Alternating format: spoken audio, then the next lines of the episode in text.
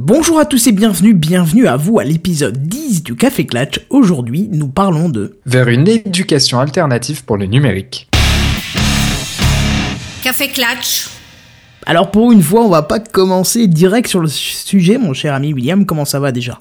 Hein Ça va très bien et toi? Bah oui, j'en oublie les essentiels, ça fait 10 minutes qu'on prépare ce truc, enfin que dis-je, une heure qu'on prépare ce truc, donc du coup j'oublie de te saluer pour ceux qui nous rejoignent, et c'est cool, et je voulais euh, justement dire, on va pas commencer comme d'habitude directement par le sujet, je voudrais qu'on remercie déjà euh, quelques personnes, puisque on a récemment migré de flux euh, de podcasts, et étonnamment, parce que on connaît avec la loi de Murphy que tout arrive toujours mal parce que c'est comme ça. Euh, pour une fois, ça s'est passé bien, hein, on peut le dire. On est passé de SoundCloud à PadCloud, hein, que nous saluons euh, comment chaleureusement. Euh, je, je sais même pas comment dire tellement leur service est parfait. Qu'est-ce que qu'est-ce que tu peux en dire là-dessus, dis-moi? Non, franchement, c'est un super service et c'est cool qu'on ait switché là-dessus. Franchement, bravo à toi parce que c'est toi qui l'as fait. Ah ben moi, Et, j'ai- euh, tu sais, j'ai pas fait grand-chose. Hein. J'ai mis l'adresse dedans, reconstruit les 8 épisodes qu'on avait avant la migration, donc c'était très rapide. J'ai fait un doublon sur SoundCloud au cas où, et apparemment, euh, il y a très très peu de téléchargements sur SoundCloud, donc ça veut dire que tout est bien migré vers PodCloud. Enfin, ça a été d'une simplicité. Franchement, n'hésitez pas, si vous voulez faire du podcast, si vous voulez pas vous emmerder avec la technique, allez chez PodCloud, carrément. Il faut le c'est dire. super cool. Ouais. Et donc du coup, on a aussi accès à quelque chose qu'on n'avait pas avant, c'est des statistiques. Et on voudrait remercier les 110 abonnés que nous avons sur PodCloud. Alors c'est clair que comparé à les apéros du Capitaine, à, du Patrick Béja, c'est ridicule, 110, on pourrait se dire mais c'est quoi ces pisseux? Mais nous on est super contents parce que je peux vous assurer que quand on a commencé, si on avait 10 personnes qui nous avaient dit on vous écoute, on aurait déjà été heureux. Donc là, 110 abonnés, c'est franchement grandiose et on vous remercie infiniment. Qu'est-ce que tu en penses pour ça? Bon, moi, je m'en fous un peu des stats, mais euh, c'est vachement cool de savoir que qu'on t'écoute quoi. Ouais, d'accord, oui. On écoute tu, nos bêtises. Tu t'en fous des stats, mais si parler dans le vide, c'est pas drôle, quoi. Autant que, que certains nous écoutent, ça fait plaisir. Ouais, ouais, ouais, ouais, c'est clair. Et surtout que 110, ça nous propulse quand même à la troisième place du nombre, euh, du, du plus grand nombre d'abonnés sur la plateforme PodCloud. Alors, euh, ça veut déjà dire qu'il n'y a pas beaucoup d'abonnés, donc n'hésitez pas à vous abonner sur euh, d'autres podcasts de, de cette plateforme. Mais voilà. Aussi, on remercie. Oui, vas-y. Oui, je souhaitais dire que si, parce que là on parle à nos abonnés, mais ceux qui ne sont pas abonnés, vous pouvez aller sur iTunes et vous abonner au Café Clatch et laisser des commentaires. Enfin, après avoir écouté l'épisode, parce que sinon, euh, voilà, ça n'a pas trop de sens. Euh, et voilà. Voilà, on en reparlera à la fin. sur euh, iTunes. Ouais, on en reparlera à la fin là. En conclusion de l'épisode, euh, toujours est-il que vous pouvez vous abonner, même si vous tombez par hasard sur cet épisode qu'il vous plaît pas. Euh, N'hésitez pas à écouter d'autres sujets parce que on est assez éclectique dans les sujets. Du moment que ça parle de près ou de loin de la high-tech, on essaie de traiter un petit peu tous les sujets. Et pour finir, avant de avant de débuter notre notre sujet de ce ah j'ai oublié de mettre en silencieux, je suis parfaitement désolé je m'en veux à mort. Voilà. Ça, Euh, ça- ça faisait un peu euh, Tetris ou. euh, c'est le son des les- pièces les de. Mario, c'est ce que j'ai mis en, en- quand je reçois un mail. J'avais oublié de le mettre en silencieux, c'est Ah, c'est cool. Bon, C'est pas grave. Et je crois qu'il y a Gamecraft qui est en train de baver sur Café Clutch, c'est-à-dire qu'on a les mêmes problèmes que, tu vois, la, le- la mauvaise Ah, technique d'accord. inhérente à ma, à ma pratique, on va dire. Bon, bref, donc on finit, on, on remercie aussi Podcast France parce qu'on est présent sur Podcast France et que ça nous fait une très très belle promotion.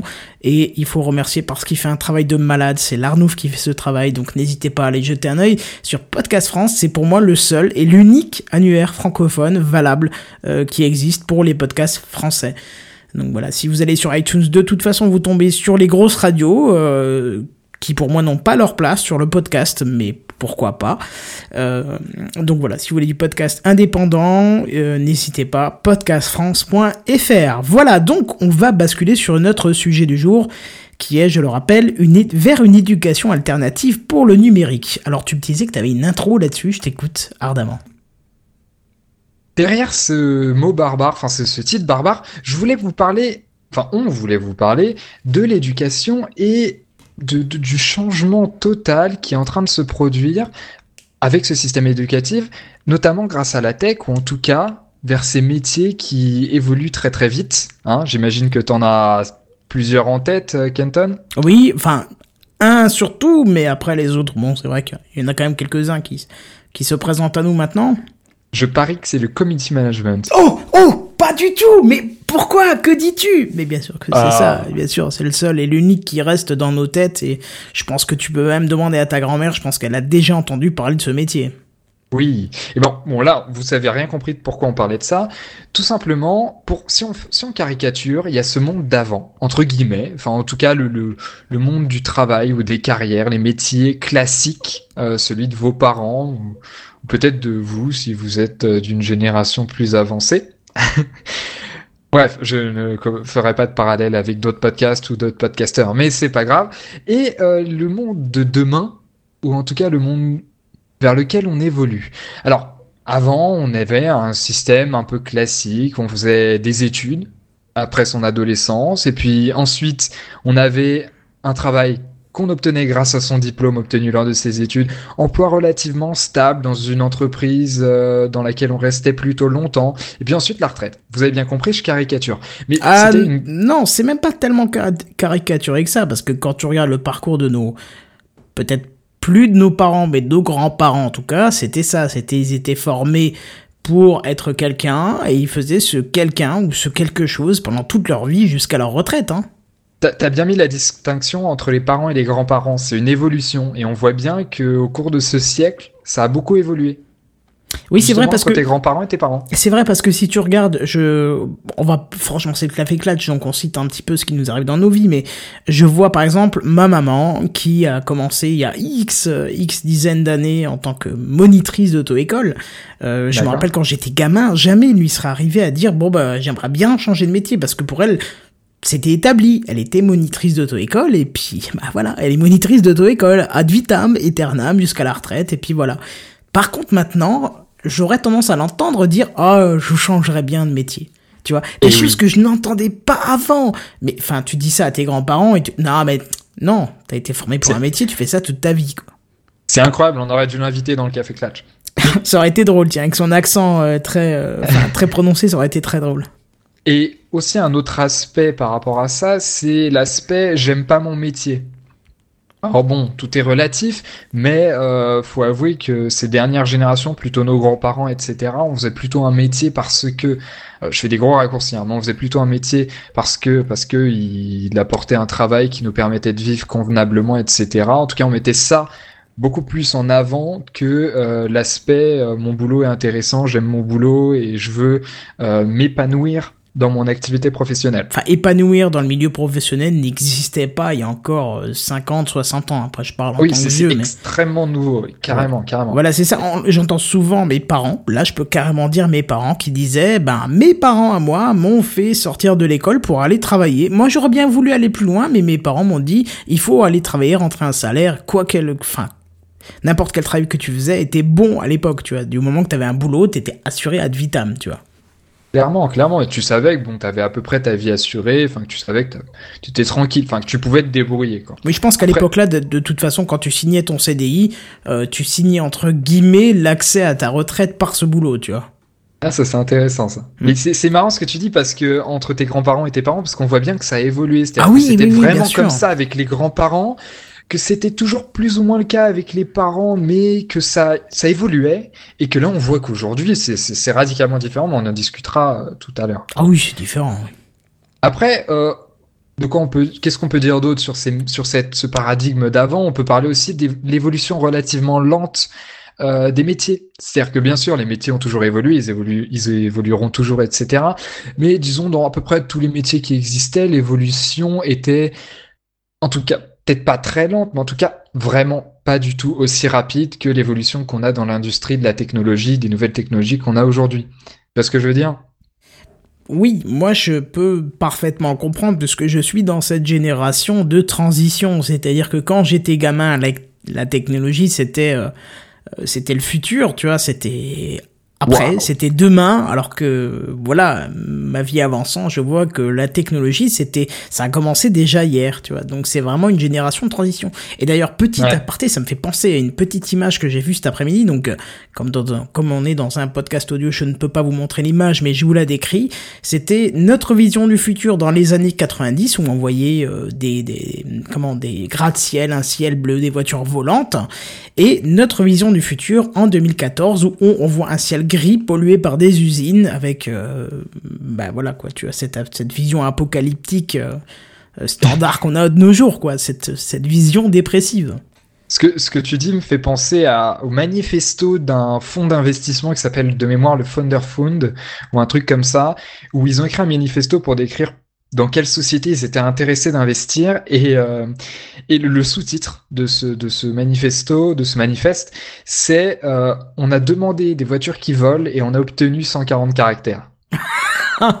c'est bien vu ça, franchement c'est bien vu. Et je trouve que c'est un sous-titre extrêmement révélateur et en tout cas euh, qui, qui, montre bien le paradoxe. Enfin, il y a un astronaute, je crois que c'est un, un des, des astronautes d'Apollo qui, qui, donnait une interview, pas du premier Apollo, mais les missions suivantes, qui donnait une interview où il disait euh, oui, ben nous après Apollo, euh, voilà, on pensait que en 2000, 2010, euh, ce serait, on aurait envoyé des hommes sur Mars ou en tout cas on aurait, tu vois, on serait allé dans cette direction.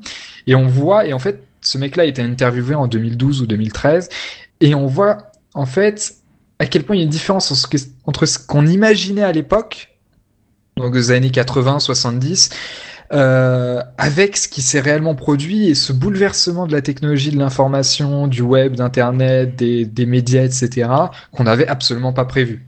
En tout cas, pas comme ça. Ça me fait penser un petit peu à une, omniconscience. Je ne sais pas si ce mot existe, mais ça me fait penser Qu'est-ce que tu entends par là? C'est-à-dire, c'est une conscience collective, tu vois. C'est, c'est, on partage, enfin, on partage tellement nos, enfin, non, heureusement d'ailleurs que cette conscience collective n'est pas valable parce que vu ce que certains de mes contacts pas sur Facebook, je suis ravi de ne pas partager cette conscience avec eux, mais tu vois ce que je veux dire. C'est-à-dire que nos idées s'unifient à cause de l'intercommunication. C'est, on en discutait un chouïa avant on s'éloigne un tout petit peu du sujet, on va se recentrer bien évidemment, mais tu parlais de scientifiques et, euh, et moi je te disais en fait il n'y a pas de... Non, enfin je sais plus exactement comment on venait là-dessus, moi je te disais il n'y a pas de...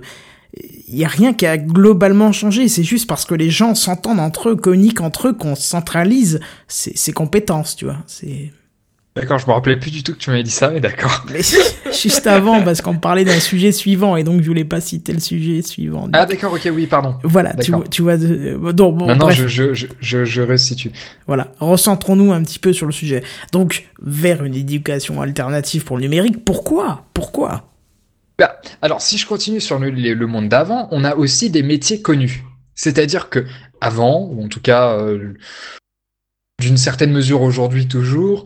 On a une formation pour devenir comptable qui te permet de devenir comptable, d'avoir un métier dans la comptabilité, une formation pour devenir trader, pour devenir trader, pareil dans le journalisme, etc. Ce qui fait que comme ça s'est étendu pendant de longues périodes, euh, j'ai envie de dire que l'offre de formation quand on parle de formation ce soir, on parle bien sûr de formation publique. Hein. Après, on peut parler de ce qui existe, euh, voilà, des divers euh, innovations dans diverses écoles, etc. Mais grosso modo, on parle du public en France. Après, on peut peut-être étendre dans d'autres pays, mais je suis pas expert et je pense que toi non plus.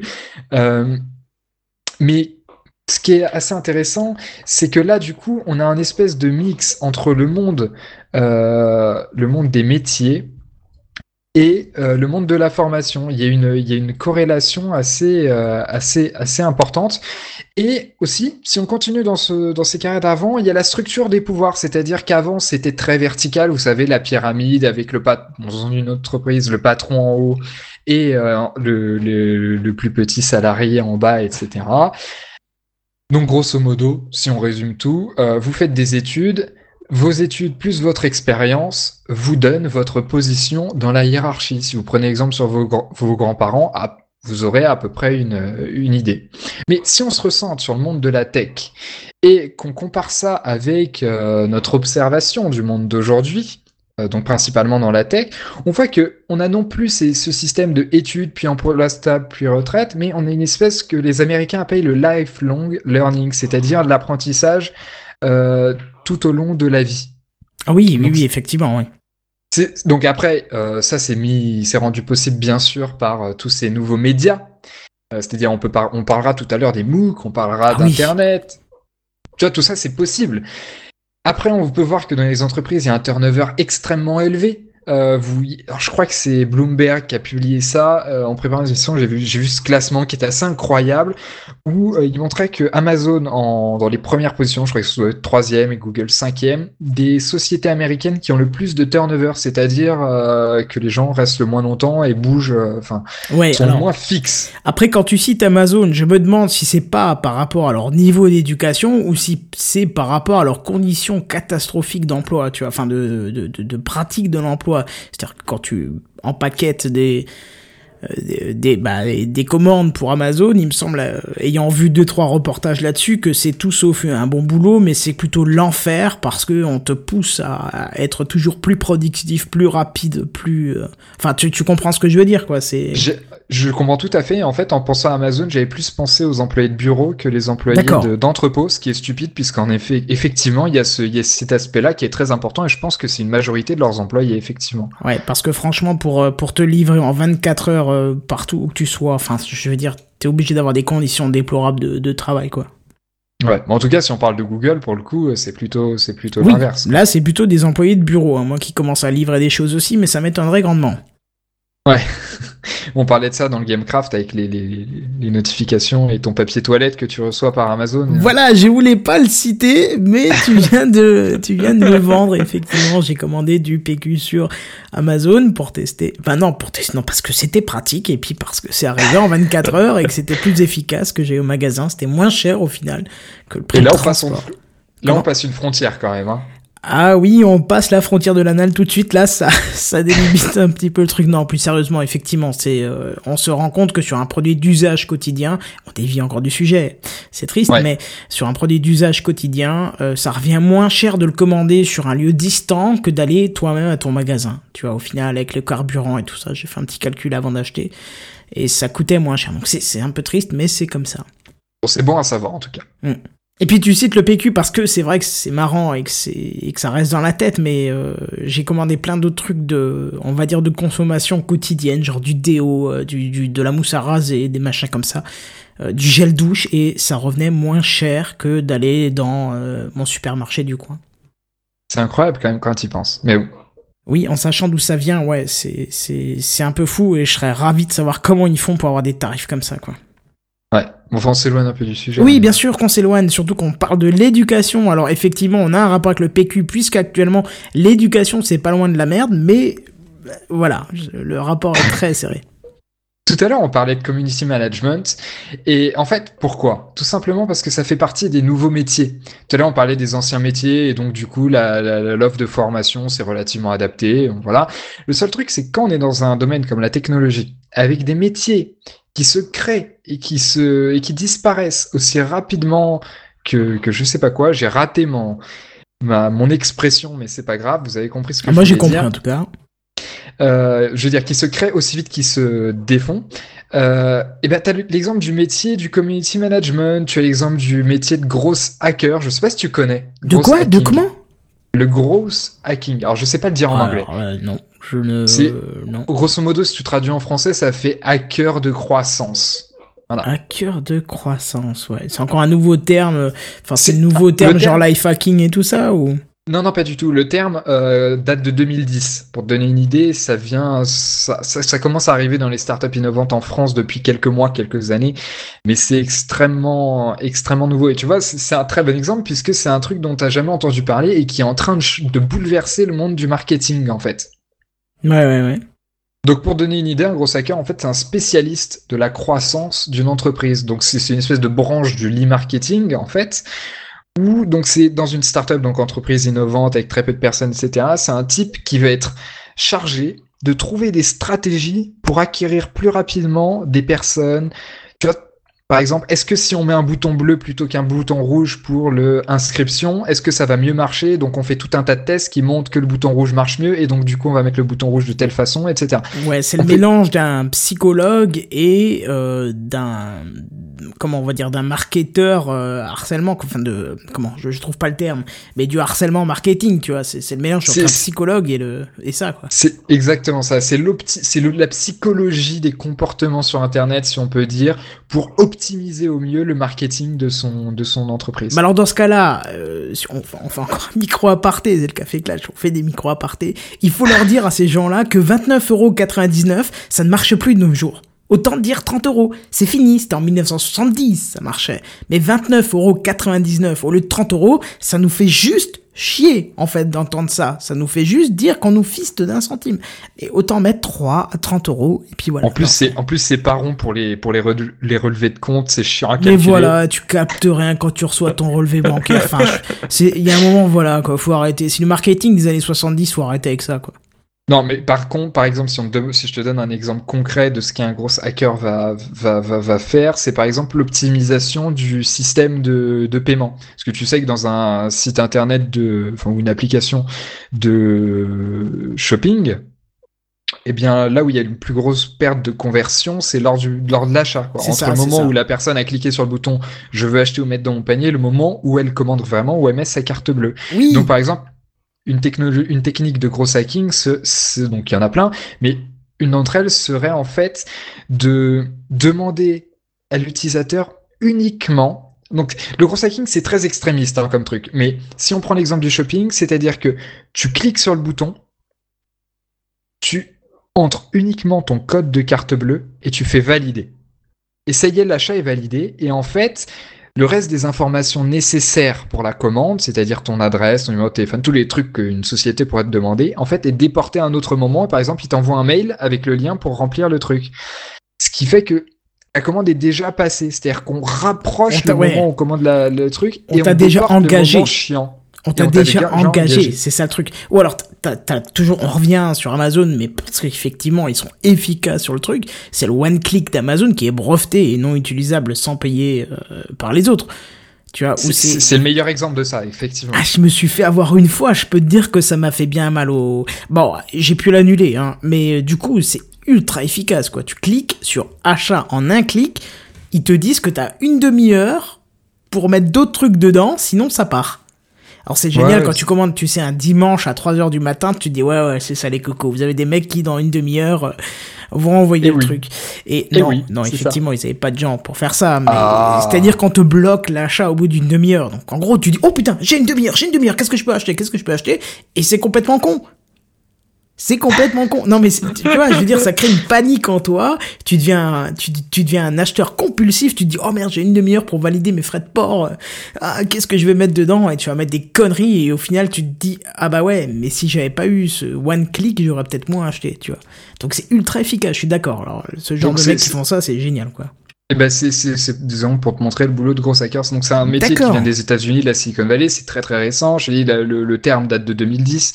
Donc il y a quelques livres qui ont été écrits, mais il y a une croissance de ce, de, de ce, ce métier-là. Je suis sûr que dans quelques mois, tu en entendras beaucoup plus parler, et certainement beaucoup plus dans les médias classiques, à la télévision, dans les journaux, etc. Mais tout ça, c'est pour parler de, de nouveaux métiers, ou en tout cas euh, d'autres métiers qui évoluent tellement, qui sont en fait plus du tout pareils que le métier d'il y a 10 ans. Je pense notamment au métier de, comment on appelle ça, c'est euh, les data analystes, euh, analystes de données ou tout ça dans le monde de la tech où ce métier a été complètement révolutionné par le big data, donc tu sais, cette énorme quantité de données qu'il faut gérer, etc., et qui te permet de, donc t'appliques de l'intelligence artificielle, des algorithmes dessus pour euh, créer des tendances, etc., etc. Dont les gouvernements essaient de s'approprier pour faire style on maîtrise le sujet et on essaie de maîtriser les données de notre euh, population de moutons, de, citoyens et, voilà quoi. Oui, oui, pardon. Excuse-moi. Les, les États, dans d'une certaine manière, oui, mais surtout les entreprises privées. On pense notamment à l'ordinateur Watson d'IBM, dont j'imagine que tu as entendu parler. Bien sûr. Et etc. etc. Donc par exemple, ce métier-là, c'est pas du tout les mêmes compétences. Et j'utilise bien le terme de compétences, on en parlera plus tard. Euh, c'est des compétences totalement différentes qu'il y avait besoin avant pour ce métier-là que pour le nouveau métier de data analyst ou avec les big data, etc., etc. C'est des toutes nouvelles technologies qui ont rien à voir, qui fonctionnent de manière radicalement différente. Et ce qui fait que derrière le même intitulé de poste, tu as deux métiers complètement différents, ça évolue extrêmement vite, etc. Et tout ça pour dire que euh, tout simplement, la formation n'existe pas ou n'est pas aussi dynamique que la création de métiers. Alors, c'est bien, c'est pas bien, on peut en discuter. Oui, mais alors avant que tu parles justement des formations des métiers et rentrer dans le, le propre du sujet, moi je voudrais un petit peu appuyer ce que tu viens de, de dire. Euh, je l'ai vu à travers les années qui passaient, on peut constater une séparation des métiers.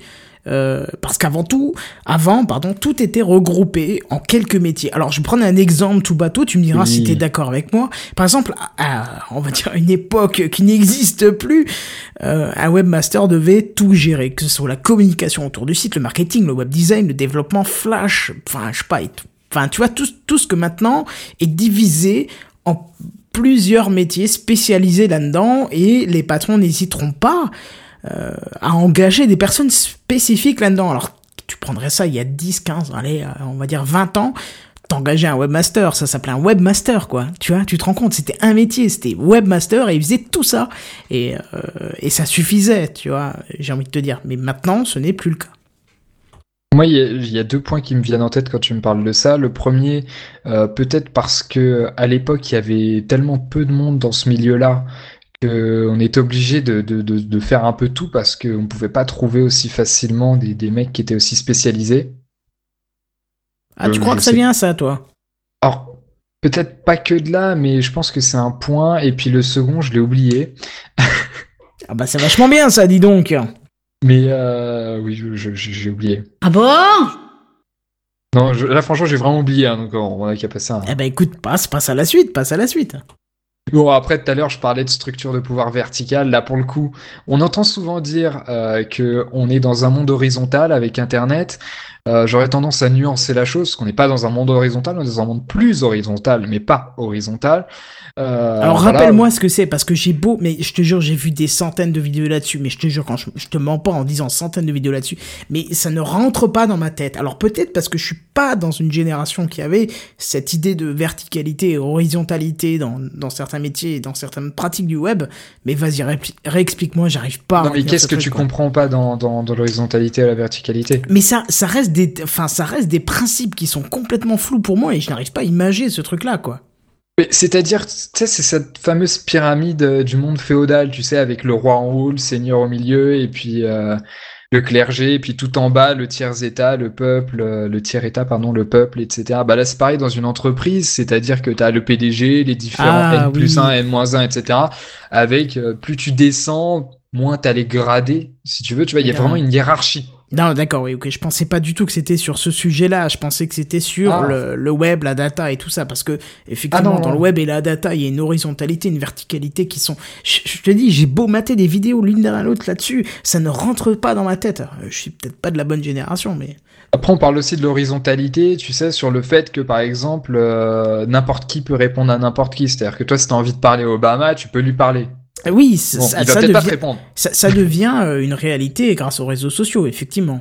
Voilà, donc on n'est pas dans un monde totalement horizontal, mais en tout cas peut-être plus horizontal. Et tout à l'heure, je te parlais des compétences. J'ai utilisé le mot compétence pour une bonne raison, c'est que j'ai l'impression, on va en discuter, qu'il euh, y a une mise au centre des compétences, contrairement aux diplômes. Une perte de valeur des diplômes, peut-être pas, mais en tout cas, une signification différente. On considère les diplômes différemment parce que bien sûr, les entreprises vont pas dire bon bah aujourd'hui je décide que les diplômes c'est de la merde. Donc on se fait, on se débrouille autrement. Les diplômes sont toujours importants, mais importants d'une autre manière. Ah, alors déjà, j'ai envie de te dire, c'est très bien qu'au bout de 30 minutes, on rentre enfin dans le sujet, hein juste pour ça. Et moi, j'ai envie de te dire... Je suis pas d'accord Voilà. Alors, vas-y. Parce que toi, justement, tu dis que les diplômes n'ont plus d'importance, ou peut-être moins d'importance qu'avant. Bah, non.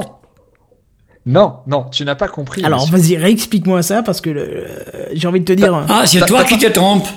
Ah, voilà, c'est toi qui te trompes. Euh, non, ce que je veux dire, c'est qu'ils n'ont pas plus de valeur. En fait, je pense pas qu'ils aient plus ou moins de valeur qu'avant. Je pense qu'ils sont considérés différemment, en fait.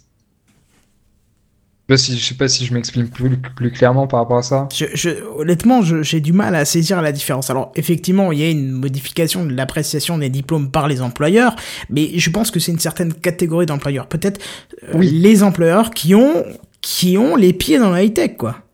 Non, mais de toute façon, c'est une conséquence directe de ce dont tu as parlé avant sur les nouveaux métiers. À partir du moment où tu as de nouveaux métiers, euh, et que tu as besoin de ces personnes-là, donc de ces de, personnes pour pour, euh, prendre ces métiers-là, ces jobs-là, et que il y en a aucun qui est formé à ces jobs-là, à partir de ce moment-là, obligatoirement, la personne que tu vas recruter va être une personne qui a un diplôme, ne concerne pas précisément ce domaine-là, de gros hacker, mais dans un autre domaine, si on prend le gros hacker, ce sera plutôt quelqu'un du marketing ou des développeurs. On voit qu'il y a des développeurs qui font du gros hacking.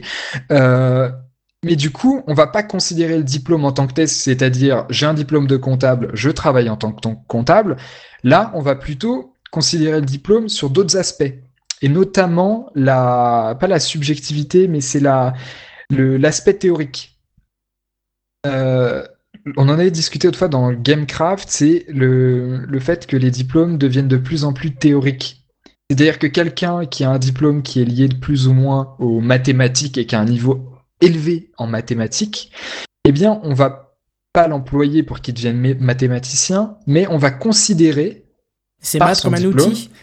qu'il a un, je veux dire pas une abstraction, voilà le terme que je cherche, une, abstraction par rapport aux problématiques qui fait qu'il a, qui, qui, qui va pouvoir répondre à, qui va pouvoir euh, faire le job extrêmement bien et que les choses concrètes à apprendre, c'est-à-dire savoir se servir de ça, ça, ça, euh, choses dont il y a besoin euh, dans le dans le job, vont pouvoir être apprises sur le tas en autodidacte par notamment les MOOC, les livres, l'internet, etc., etc., Oui, donc en gros, ça, ça revient à dire ce qu'on, ce qu'on, ce qu'on disait lors de l'intro, enfin de, de notre préparation, pardon, c'est que l'école nous apprend plus à faire quelque chose, mais nous apprend à apprendre à faire quelque chose.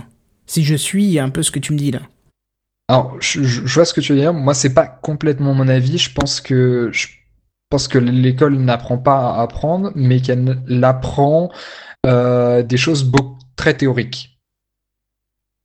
Ouais, mais qui dit théorique dit t'es apte à pouvoir apprendre les, les spécifications de certaines choses. Ou alors, ou alors dans ce cas-là, on peut, on peut considérer qu'on apprend une globalité. Je, je baptise, on voir dans le monde des maths, effectivement, on apprend les outils qui nous servent après à utiliser euh, les mathématiques pour une spécification. Je sais pas, tu, tu es bosser dans la physique euh, nucléaire, chimique, ce que tu veux, n'importe quoi, ben tu vas avoir les outils mathématiques pour pouvoir euh, apprendre tout ça, tu vois. Je, je, enfin, je vois ça comme ça quand tu me le dis, mais. Euh. Oui, c'est c'est à peu près ce que je ce que ce que je voulais dire, mais c'est tu vois, c'est un peu comme si tu dans le monde d'avant entre guillemets, paradigme d'avant, tu si, si, tu faisais un master en philosophie ou en mathématiques appliquées, je sais pas si ça existe, mais tu vois ce que je veux dire. Oui. Euh, fondamentalement, on te disait, t'as aucun job euh, à part devenir prof. Grosso modo, plus t'avançais dans des points précis, très théoriques et pas du tout euh, professionnalisants, euh, c'était était destiné au monde de l'éducation en fait, à enseigner, éventuellement à faire de la recherche, etc., etc. Alors qu'aujourd'hui, on le voit dans de nombreuses entreprises, qu'en fait, les entreprises, comme elles ne trouvent pas les personnes qui sont concrètement formées au métier qu'ils recherchent, eh bien, ils vont prendre des gens qui ont la formation théorique pour et les capacités d'apprendre par eux-mêmes ce dont ils ont besoin pour faire le job. Donc, on voit que des cabinets de, je sais pas comment ça s'appelle, mais tu sais, McKinsey, etc. Comment? McKinsey. Oh non, je vois pas. Etc. c'est des cabinets de conseil, je crois, de consulting qui font notamment de l'optimisation fiscale pour les entreprises, etc., etc. Voilà, c'est des gens extrêmement brillants. Et euh, il s'est trouvé que ces dernières années, ils ont recruté énormément de euh, docteurs en philo, de docteurs dans différentes branches très très théoriques pour faire des choses qui avaient rien à voir avec euh, la philosophie, etc. On voit par exemple qu'on a un ministre de l'économie qui a une formation de philosophe. C'est un bon exemple de, pour, euh, pour, pour illustrer cela. Oui, oui, d'accord, oui, oui. Ben, je te suis dans tes propos, vas-y. Non, enfin, c'est. Voilà. Grosso modo, c'était ça. Mais si on repart sur le community management. Oui. Alors, toi, qu'est-ce que tu as à dire là-dessus? Bah, déjà que c'est un métier qui est pas très bien compris du grand public parce que euh, j'ai souvent entendu des gens qui ne connaissaient rien du tout à la high-tech et je c'est pas une critique, c'est juste une constatation qui disaient ouais j'ai entendu parler de community manager mais en fait c'est quoi? C'est des gens qui sont sur Facebook toute la journée à se tourner les boules quoi. Oh. Non mais tu vois c'est ça, c'est-à-dire que les métiers du web actuellement n'ont pas de signification aux yeux du grand public. Alors comment veux-tu que l'éducation ait une idée précise de ce que, de ce, que ce, de, de ce doit être les métiers, tu vois. Enfin, c'est un peu spécial ma phrase, mais t'as compris, je pense. J'ai compris. En fait, ce que tu veux dire par là, c'est que c'est que tant que les gens n'auront pas compris, comment est-ce que l'éducation pourra, enfin, le système éducatif pourrait pourrait comprendre? Déjà que quand les gens ont compris, ils mettent du temps. Alors là, si, la- si les gens n'ont pas encore compris, ça va prendre encore plus de temps. C'est ça, surtout qu'on soupçonne pas la complexité des métiers du web. hein. Et, Oui, euh, clairement. On voit que le gouvernement commence d'ailleurs à changer un petit peu de fusil d'épaule avec euh, euh, notre cher euh, ministre qui n'est plus, je crois. Alors là, je vais me faire taper sur les doigts parce que je ne suis pas la politique, mais il me semble qu'à un moment, c'était Axel Lemaire qui avait essayé de bouger un petit peu les choses et qui s'est fait... euh, Enfin voilà, qui n'est plus en place, je crois. Je, je- je ne suis pas la politique parce que ça comment ça mérite, ça, ça mérite. euh, Bah, Il y a- il l'exemple mais- du, il y a l'exemple du bac, le nouveau bac là. Le nouveau bac. Alors vas-y, je t'écoute parce que étant dans Bah, tu- l'éducation justement, je serais curieux de savoir ce que tu as à dire là-dessus. Non, mais tu sais, ce- ce- on en avait déjà discuté. C'est le H2N ou je sais plus trop quoi. Ah oui, oui, oui, oui, bien sûr. où- Ouais, non, non, mais de toute façon, le bac, n'oublie pas que ça va être supprimé d'ici quelques années. On, on est en train de déconstruire le bac au fur et à mesure, donc. euh... Mais non. Moi aussi. je, le vois. Ah mais non, je le vois en interne, c'est comme ça. Mais, Mais- bref, donc juste pour revenir un petit peu sur les sur, sur les familles de métiers du net, il y a, y a un merveilleux site, hein, merveilleux, je le dis pour la fin de l'adresse que je vais vous donner, mais vous pouvez aller sur métier.internet.gouv.fr. Voilà, vous avez compris pourquoi je dis merveilleux. Euh, mais effectivement, vous pouvez avoir une, une idée des familles des métiers du net. Je trouve que c'est intéress- assez intéressant de voir que euh, le gouvernement a pris conscience des métiers du web. Je sais pas, c'est peut-être pas tout récent, hein, mais moi j'ai l'impression que c'est récent et que tout doucement on essaye de, de mettre ça dans des cases, d'essayer de ben, d'insérer ça dans l'éducation aussi, puisque c'est un petit peu le sujet de ce, de, café Clatch, quoi. Ouais, mais tout ça, en fait, ça ouvre une grande porte à un certain public, c'est les autodidactes. Effectivement, on peut pas dire le contraire puisque ces dernières années et surtout au niveau français, on l'a vu avec les multiples euh, les multiples apparitions publiques de Xavier Niel. Ah oui, notamment. Voilà, Ah, j'ai pas pensé comme ça, mais oui. qui a pas hésité à dire bon bah voilà moi j'ai créé Free alors certes j'ai fait un peu de Minitel porno avant mais j'ai quand même créé Free il il le reconnaît donc c'est cool tu vois il le dit j'ai créé Free euh, j'ai créé euh, un opérateur mobile qui défonce les opérateurs actuels. Et il faut le dire puisque les prix ont chuté depuis qu'il est arrivé. Je suis pas partisan puisque je n'ai pas d'abonnement chez lui mais pourquoi pas. Et euh, qui te dit mais alors attention parce que moi j'ai pas j'ai pas d'études particulières euh, je sais plus s'il a le bac ou pas mais en gros il a pas fait d'école spéciale euh, il a quitté l'école très tôt. Alors je sais pas si c'est avant ou après l'épreuve du bac mais toujours est-il qu'il n'a pas fait d'école supérieure il n'a pas été ingénieur enfin il n'a pas été diplômé d'une grande école il a que dalle il a juste fait comme il le sentait, il a appris par lui-même, il s'est démerdé, et justement il a un retour critique sur cette éducation qu'il n'a pas pu avoir, en disant, bah voilà, l'éducation qui est même actuelle n'est pas bonne. Moi, je crée une école qui s'appelle l'école 42. Et euh, d'ailleurs, on, on en a parlé dans un épisode de Café Clash, hein, je vous invite à aller l'écouter. Je me souviens plus du titre de, justement, où il y a ton ami qui intervient, justement, euh, Ouais, sur cette je sais école, qu'il y avait les tis dans le nom. c'est ça, euh, je sais plus. on en a fait euh, pas beaucoup, mais pourtant je me rappelle plus des titres, tu vois, comme quoi. Est-ce que, est-ce que tu connais l'histoire de la, prom- de la première fois que le nom de Xavier Niel est apparu sur Le Monde, le, le Euh, journal? Non, non, pas du tout. La première fois que le nom Xavier Niel est apparu dans le journal, je sais plus à quelle époque c'était, en tout cas c'était bien avant Free, et c'était à mon avis avant l'histoire du, Minitel, enfin il, devait avoir moins de 18 ans. C'est dans un article qui explique qu'un jeune euh, informaticien geek euh, euh, avec des lunettes a hacké le système informatique de l'Élysée. Ah ouais? D'accord. Et ah ouais, ce qui est extrêmement histoire, marrant, ouais. c'est que cet article est toujours en ligne, donc il date Ouais. des années 80 et quelques, j'ai vraiment plus l'idée de, de, de, de l'époque, etc. Et euh, ce qui est très marrant, c'est que, en fait, quand tu te mets dans la position du journaliste qui a écrit l'article, en fait, qui prend ce nom Xavier Niel, euh, un tocard qui a hacké le système de, de le système informatique de de de, de l'Élysée, et que euh, quelques années après ou quelques décennies après, c'est le type qui a révolutionné euh, le le monde des FAI et de la connexion Ah, internet en ah France oui, c'est clair. et surtout, et surtout, et ça c'est c'est le plus marrant, qui a fini par racheter euh, le monde. C'est vrai, en plus, en plus, ouais. C'est quand même assez, assez, assez marrant comme histoire. Mais moi, ça m'amène à une question. C'est est-ce que, selon toi, le système éducatif a besoin de s'adapter euh, justement à ces nouveaux besoins de, euh, de métier, ou en tout cas de formation? Est-ce que le, le, le système de je crée un diplôme pour former un métier est toujours valide aujourd'hui? Alors ça dépend, ça dépend à quel niveau tu poses la question. Est-ce que c'est-à-dire post-bac ou pré-bac? Ah, très bonne question. Parce que Euh, pré-bac, pré-bac, il y, y a gravement besoin euh, que des personnes compétentes voient le sujet de près. Je te donne un exemple parce que c'est effectivement ce que je vis.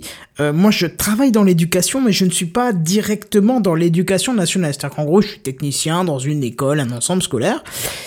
Et là, en début d'année, on m'a dit, il y a le B2I. Le B2I, c'est un brevet, euh, je sais pas quoi, et Internet. Euh, c'est un truc qui est généralement pitoyable, qui t'apprend à mm, ouvrir À un dossier. Non, mais c'est ça, qui t'apprend à ouvrir un dossier, à écrire sur Word et tout. Donc on m'a dit, il y a le B2I, j'ai besoin d'aide. Enfin, je me suis dit, ok, ça va être 5 minutes, ça va être réglé.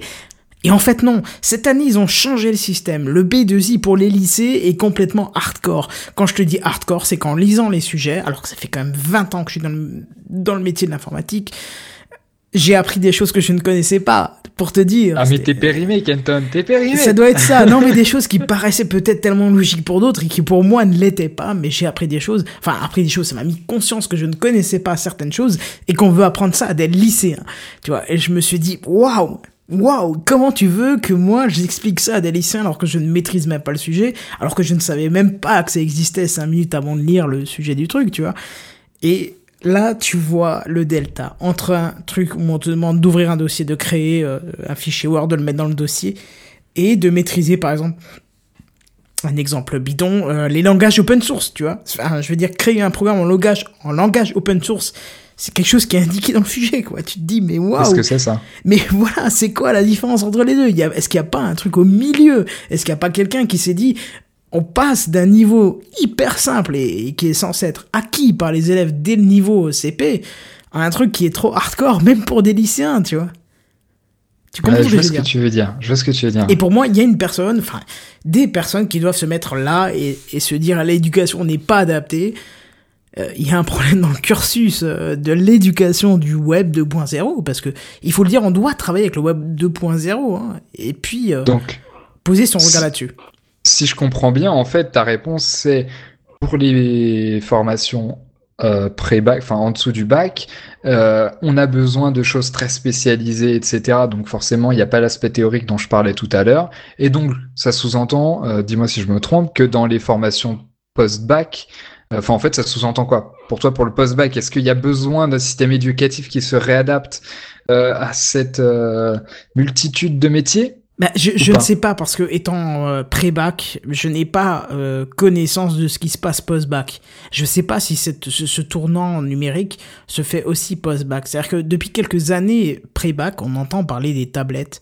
On nous martèle de tablettes au tel point que des, des chefs d'établissement, euh, moi je suis dans le privé, hein, donc je suis pas dans le public, mais au, point que dans le privé, euh, les chefs d'établissement parlent de tablettes alors que, euh, tout respect gardé, n'ont pas conscience que le parc informatique vieillit ou, ou que, que les professeurs ne sont pas adaptés du tout, ne sont pas formés à utiliser ces nouveaux systèmes, euh, se retrouvent à devoir parler de tablettes, à utiliser des tablettes alors qu'ils sont complètement perdus. Alors, est-ce que pré, euh, post-bac, pardon, est-ce que les gens sont formés pour? Est-ce qu'ils se, est-ce que le sujet, euh, est-ce que la formation a été adaptée à ces personnes ou pas?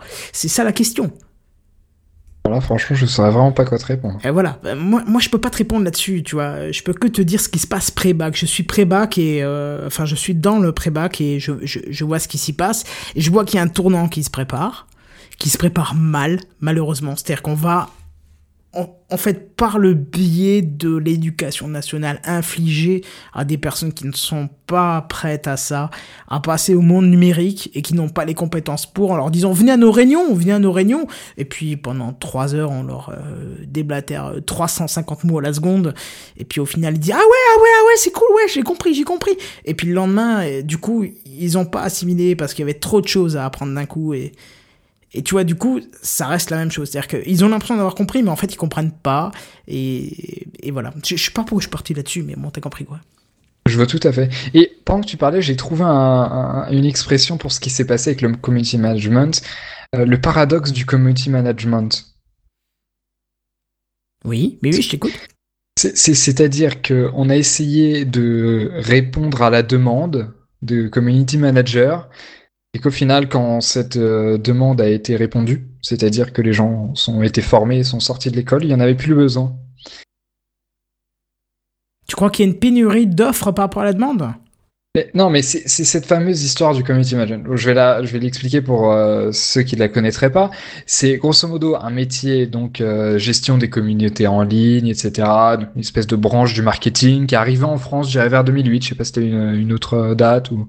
Non, non, ça me paraît bien ça, ouais. Bon, disons 2008, euh, et je m'excuse s'il y a une erreur. Euh, et puis, qu'est-ce qui s'est passé? À cette époque-là, il y avait tout un tas de marketeurs et d'étudiants en marketing classique qui étaient en train de se former ou en train de travailler. Et puis, d'un coup, il arrivé un raz-de-marée, c'est le community management. On avait besoin de community managers, les, les sociétés avaient besoin, les sociétés type LDLC ou je sais pas, toutes euh, Air France, etc., euh, avaient besoin de gérer les gros Une présence sur le net. Une Rien qu'une présence sur le net déjà. Exactement. Avant Déjà le bad buzz, je pense que déjà net, une présence sur le net. et ensuite les bad buzz et gérer les, les éventuels petits problèmes, mais éventuellement, mais fondamentalement une présence sur le net, comme tu le dis. Et puis, qu'est-ce qui se passe, c'est que on a des marketeurs classiques qui connaissent le monde classique, mais qui ne connaissent pas les codes entre guillemets du, du web, et donc qui ne sont pas formés pour ça en, en termes français, parce qu'on aime bien former tout le monde pour les trucs inutiles. Mais bref, c'est un autre sujet. Et euh, force est de constater que le community management, c'est différent du, du, du, du, marketing classique. C'est, c'est des codes différents, c'est des habitudes différentes. Tu vois, par exemple, un marketing, en marketing classique, s'il y a un mauvais commentaire sur un produit, on va avoir tendance à, le- à le supprimer.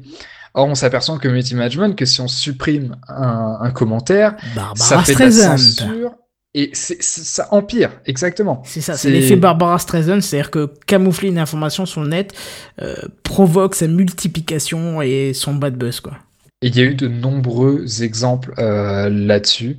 Euh, donc du coup, qu'est-ce qui s'est passé? Urgence, urgence, urgence, on a besoin de types pour ça. Sauf que à ce moment-là, bien sûr, il y avait personne, il y avait que ces marketeurs traditionnels. Du coup, beaucoup d'écoles euh, privées, pour la plupart, parce que c'est normal, les privés sont les plus dynamiques, elles peuvent changer leur cursus d'une année sur l'autre, etc. Dans le public, c'est beaucoup plus compliqué, c'est une grosse structure, etc. Et ces écoles ont créé des cursus pour devenir community management. Donc, en ce moment, c'est des trucs à peu près en deux ans.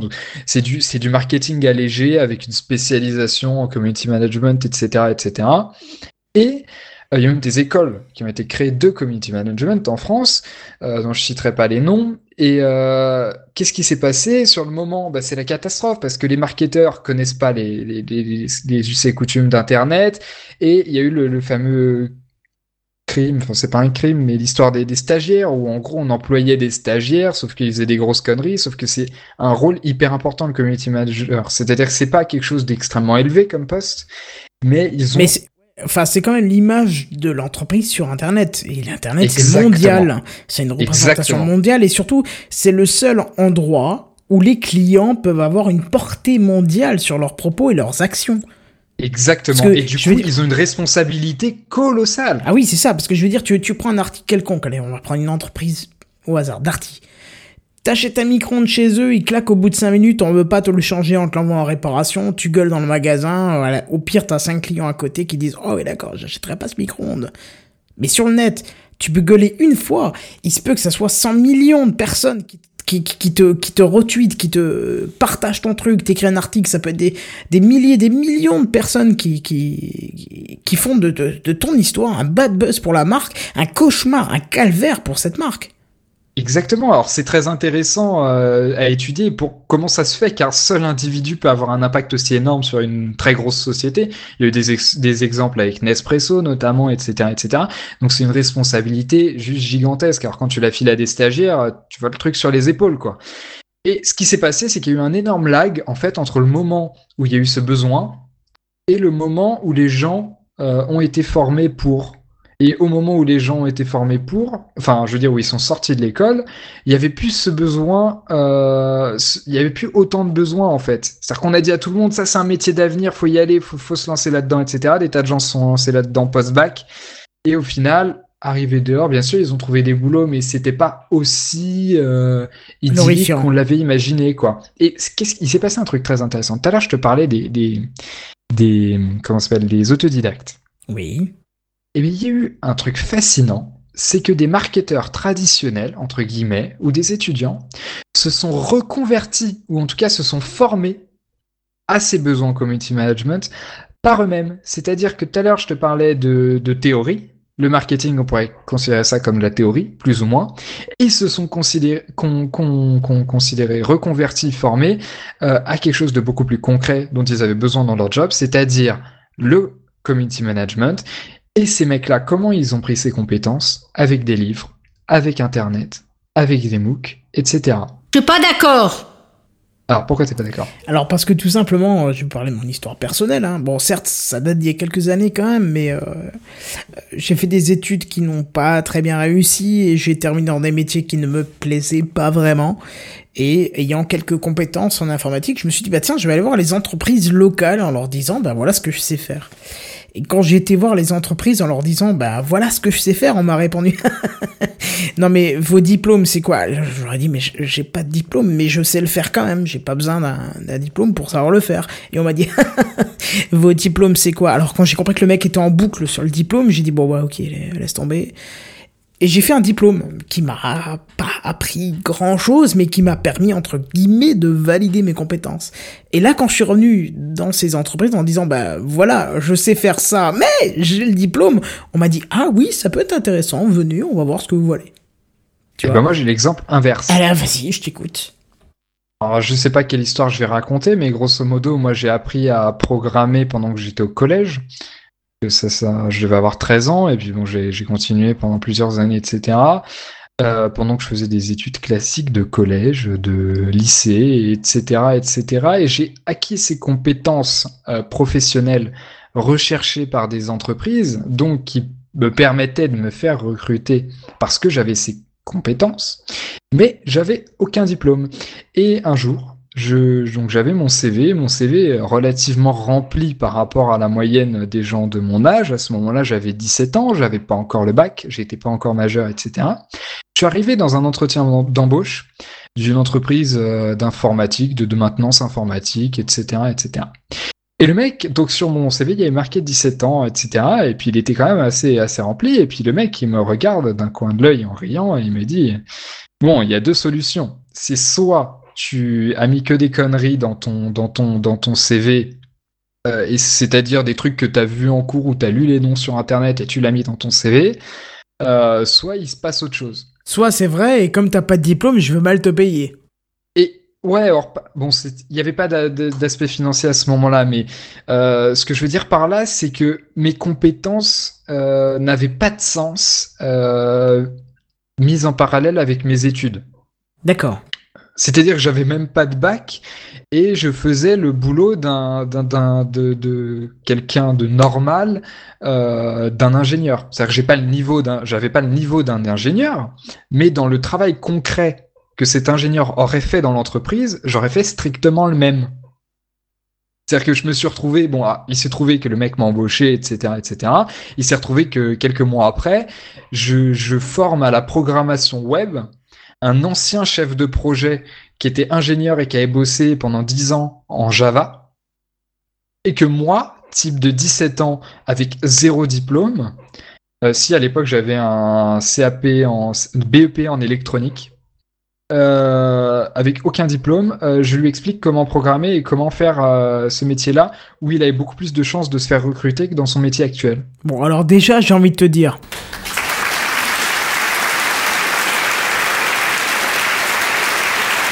Non, non, non, non, non, non. non. Ce que je veux, ce que je veux simplement dire par là, c'est que là, les compétences pures ont primé par rapport au diplôme. Bah, c'était c'est mon pile l'inverse de ta situation. Non mais c'était mon deuxième point, mais tu m'as pas laissé terminer et du coup tu m'as fait passer pour un gros bâtard qui me foutait de ta gueule.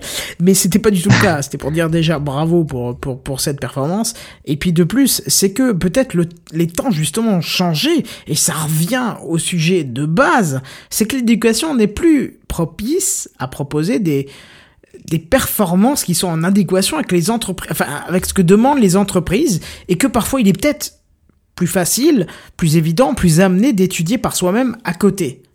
Mais oui, parce que le truc, c'est que quand tu es autodidacte, peu importe le domaine, tu n'as pas cette lourdeur de la structure de du système éducatif. Bah oui, surtout quand t'apprends Tu plus à tu apprendre. veux. Là, tu fais ce que tu veux. Voilà, c'est ça. C'est C'est après si t'as envie d'apprendre des trucs qui te professionnaliseront pas du tout, tu fais ce que t'as envie. Mais à l'inverse, tu peux te professionnaliser tout seul. c'est ça, c'est ça. Non, mais c'est vrai, c'est vrai. Mais après, Alors, alors, Parce- juste pour Oui. enchaîner un petit peu, parce que sinon on va faire trois heures sur le sujet, et c'est pas non plus le but, et qu'on s'é- on s'éparpille un petit peu beaucoup, je voudrais quand même qu'on revienne un petit peu sur le sujet. Alors effectivement, comme l'éducation, pour l'instant, a du mal à proposer des formations qui soient adaptées avec les nouveaux métiers, on a quand même Ouais. beaucoup de sociétés privées qui se sont spécialisées dans cette formation. Et on a un gros problème, c'est c'est la reconnaissance des diplômes obtenus par ces formations privées dans, dans les entreprises. alors vas-y, explique ce que tu veux dire par là, parce que je pense que je suis pas du tout d'accord. Bah, C'est-à-dire que c'est bien d'un côté de se dire bon bah ok je vais faire des études euh, on va dire ouais, tout simple enfin peut-être pas l'école 42 parce que je pense que le diplôme euh, quand tu sors de l'école 42 vaut dix fois plus qu'un qu'un diplôme de l'éducation nationale par sa réputation mais je sais pas on va dire tu prends une, une, une école bêta. Je, je ne connais pas Oui, les lambda, écoles. voilà c'est ça. euh, école plus euh, école plus informatique voilà elle s'appellera comme ça pour notre exemple. École plus informatique te prend et va te fermer, former pardon au métier du web euh, sur le développement flash. Voilà par exemple. Tu deviens spécialisé développement flash et tu obtiens un diplôme de cette école euh, plus je sais plus quoi euh, je sais plus ce que j'ai dit comme nom mais t'as compris et Ouais. tu vas arriver en entreprise et puis tu vas me dire ouais bah voilà euh, bonjour monsieur le patron j'ai euh, ce diplôme qui vient de l'école euh, machin ils vont te dire, oui, mais attendez, c'est ni, dé- c'est ni délivré par l'éducation nationale, ni délivré par, par le ministère du Travail, qui sont à peu près les deux organismes reconnus par les entreprises en tant que diplôme. Tu vas dire, oui, non, mais attendez, c'est- quand même une bonne école, j'ai été formé, j'ai été formé. Tu fais quoi face à ça? Face au patron qui veut te dire, ben, euh, ouais, mais votre diplôme, il veut rien dire. Vous auriez pu le payer, par exemple. Eh ben, en fait, euh, ça c'est une réalité dans l'ancien paradigme. À Il fallait que, tu, du fa- moment- fallait que tu places ce mot. hein. Tu me l'avais dit avant, il fallait que tu passes ce mot quand même. J'adore ce mot de paradigme. Il y en a d'autres comme ça, mais paradigme j'aime beaucoup. Et, et le meilleur, c'est l'expression changement paradigmatique. Oh là là Alors là. ça, tu places ça, c'est waouh. Attends, comment t'as dit? Changement paradigmatique. Ah bon? Ce que je veux dire par là, c'est que euh, ça c'est vrai dans l'ancienne société dont on parlait tout à l'heure au début de l'émission. À partir du moment où tu peux te faire recruter sans diplôme, mais juste par tes compétences, alors ce diplôme-là que tu as obtenu dans ton école lambda plus, je sais plus trop comment elle s'appelle, euh, tu le, tu lui donnes pas de la valeur par le nom de l'école ou par euh, sa validité par l'État, mais tu lui donnes de la valeur par rapport à, aux compétences que tu as acquises. Oui, mais alors pour ça, il faut venir avec un bon, un bon, euh, je sais pas si ça se dit encore, mais portfolio. Enfin, euh, pas dans le Ouais, sens portfolio, réservé. ou en tout cas, faut que tu démontres tes compétences. C'est-à-dire que oui, vous connaissez peut-être pas cette entreprise, mais là tu lui dis voilà, moi je sais faire ça, ça, ça, ça, ça, et tu le mets au défi de, de, de, de, de- Mais oui, mais tu- ça me fait un peu penser, euh, quand, quand on voit ce qu'il faut montrer, à, à ces sites qui te mettent euh, on travaillait avec TF1, euh, énergie, machin, tu vois. Tu sais, ces petits trucs en plus dans les contacts, tu vois, euh, qui veut dire attention, cette société a dû cacher parce qu'ils ont travaillé avec nanana, nanana. Et ça me fait un peu penser à ça, c'est-à-dire que si avant d'arriver à l'entreprise que tu veux démarcher, tu n'as pas un minimum de bagage professionnel, une expérience, en gros, avoir traité avec certaines entreprises, bah, on va te dire, oui, mais attendez, il y en a plein d'autres comme vous, quoi. Qu'est-ce que vous avez fait de bien? Qu'est-ce que vous avez fait de remarquable sans diplôme? Parce que si t'as pas le tu peux diplôme, faire plein de trucs remarquables sans diplôme. ouais, mais tu, tu es d'accord avec moi que c'est quand même pas évident de, d'arriver dans une entreprise sans diplôme en, de, en, en essayant de montrer justement que tu es remarquable sans avoir une preuve de, de, de choses remarquables par, euh, soutenue par une société euh, cliente, je sais pas, quelconque, mais une société qui a un nom. Bah écoute, c'est ce que j'ai fait, ce que tu décris, c'est ce que j'ai fait les dernières années de ma vie. Alors, euh, dans certaines entreprises, tu passes pour un con, clairement. Ouais. Euh, pour les autres où tu réussis à montrer que tu vaux quelque chose, si par malheur tu valais quelque chose, euh, eh bien là ça cartonne. Oui, c'est ça ça, il faut déjà pouvoir simplement. montrer aussi, tu vois. C'est ça, il faut avoir une vitrine. Il faut avoir une vitrine de démonstration aussi. Hein. Ça, c'est ça- important. Si t'as pas les études pour, faut avoir une vitrine.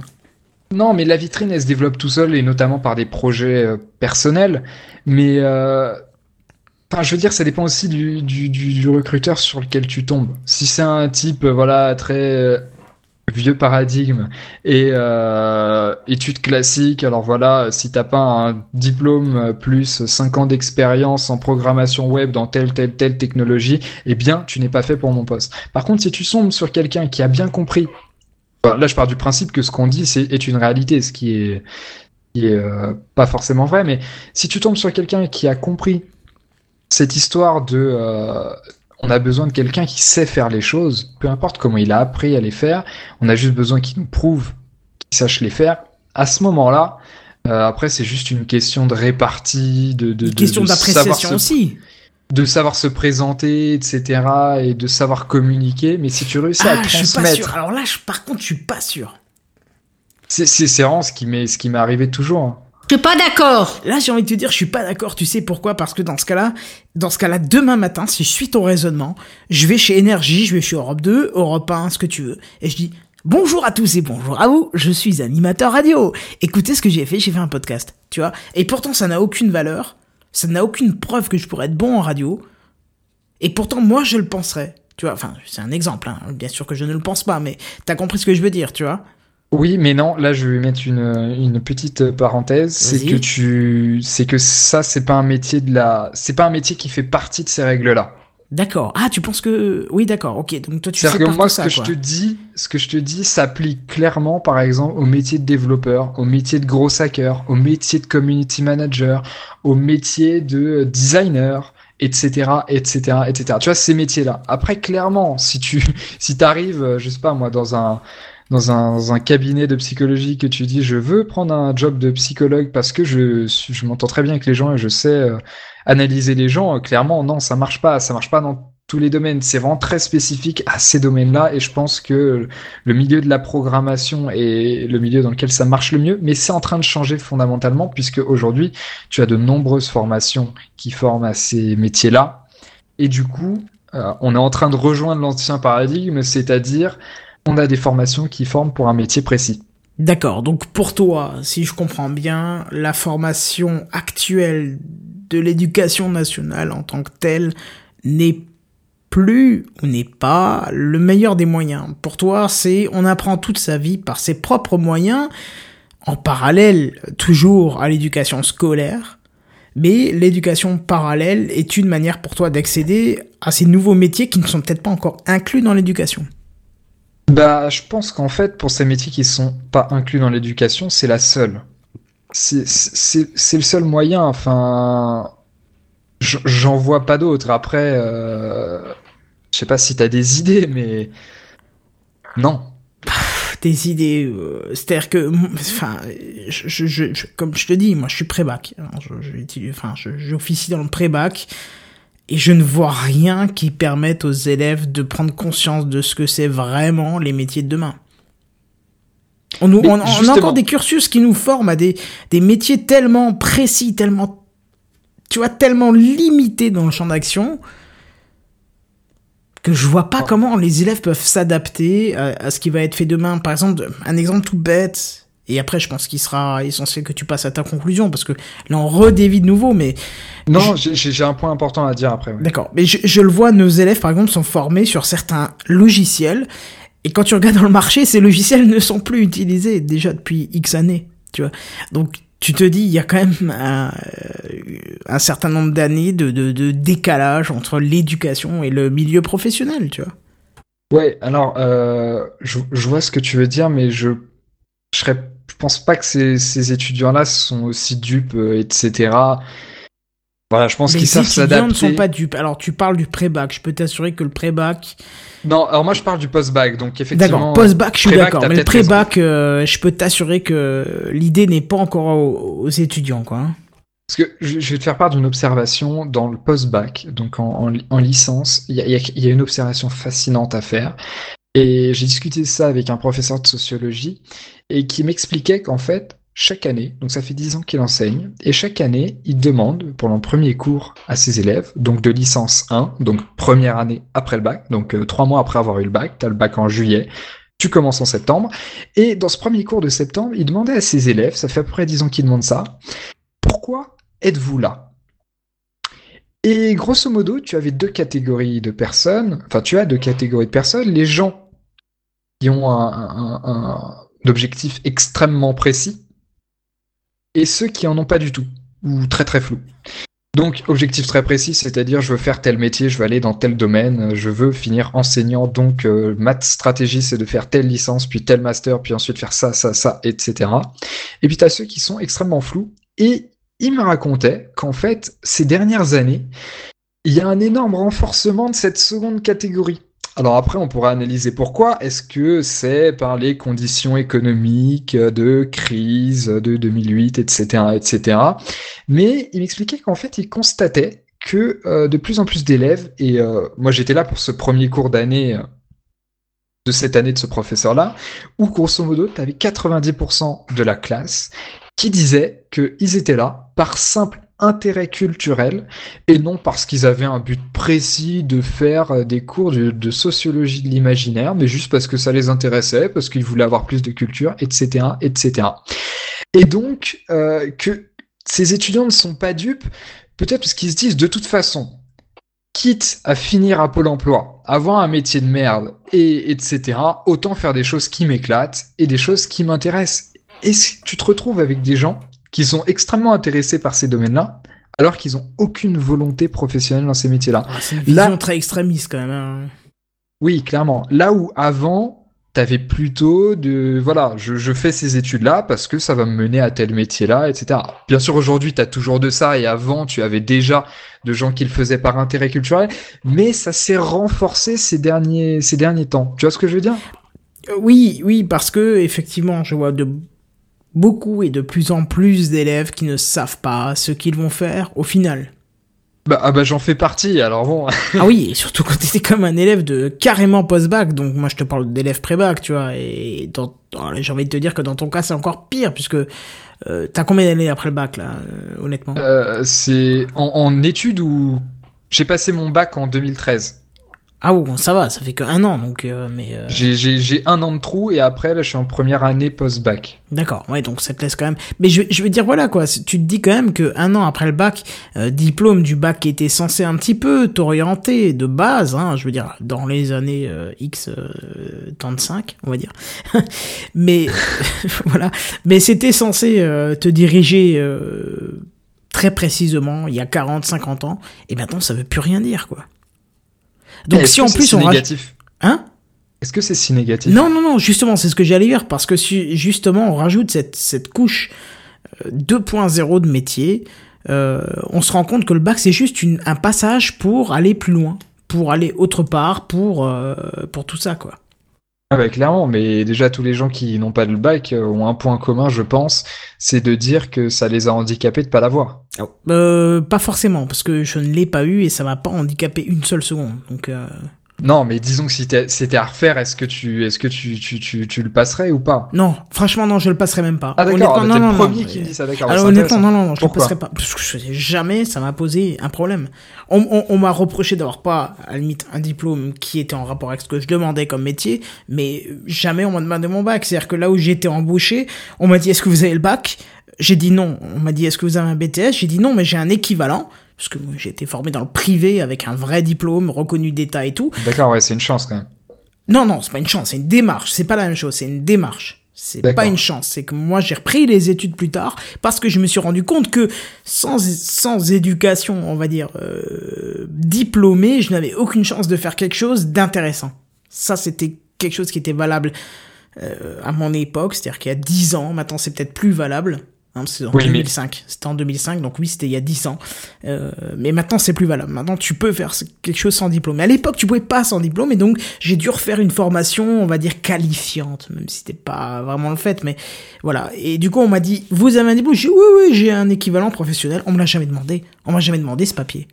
Oui, mais partant du principe que tu veux faire, que tu as besoin de, ce- ce- ce- de ces diplômes, pour la grande majorité, en tout cas aujourd'hui, ces diplômes sont accessibles uniquement après le bac.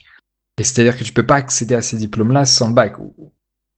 Il y a des excellents évidemment, mais Oui, et c'est peut-être un problème d'ailleurs, parce que moi là-bas, je voulais me donc pas du tout en ce diriger- sens-là que, que, que le bac est, est obligatoire. Oui, mais justement, ce que je te disais, c'est un problème. C'est- C'est-à-dire que moi, je voulais me diriger vers le son. Euh, pas du tout vers l'informatique à la base. hein. Je me suis mis après vers l'informatique puisque c'était un des deux sujets que j'adorais plus que tout, le son et l'informatique, et que à la base je voulais aller dans le son et qu'on m'en empêchait parce que j'avais pas le bac. Donc là, effectivement, sur ce sujet-là, ça m'a gêné de pas avoir le bac, mais c'était dommage parce que je pense pas parce que j'avais pas le bac que je pouvais pas être un bon ingénieur du son.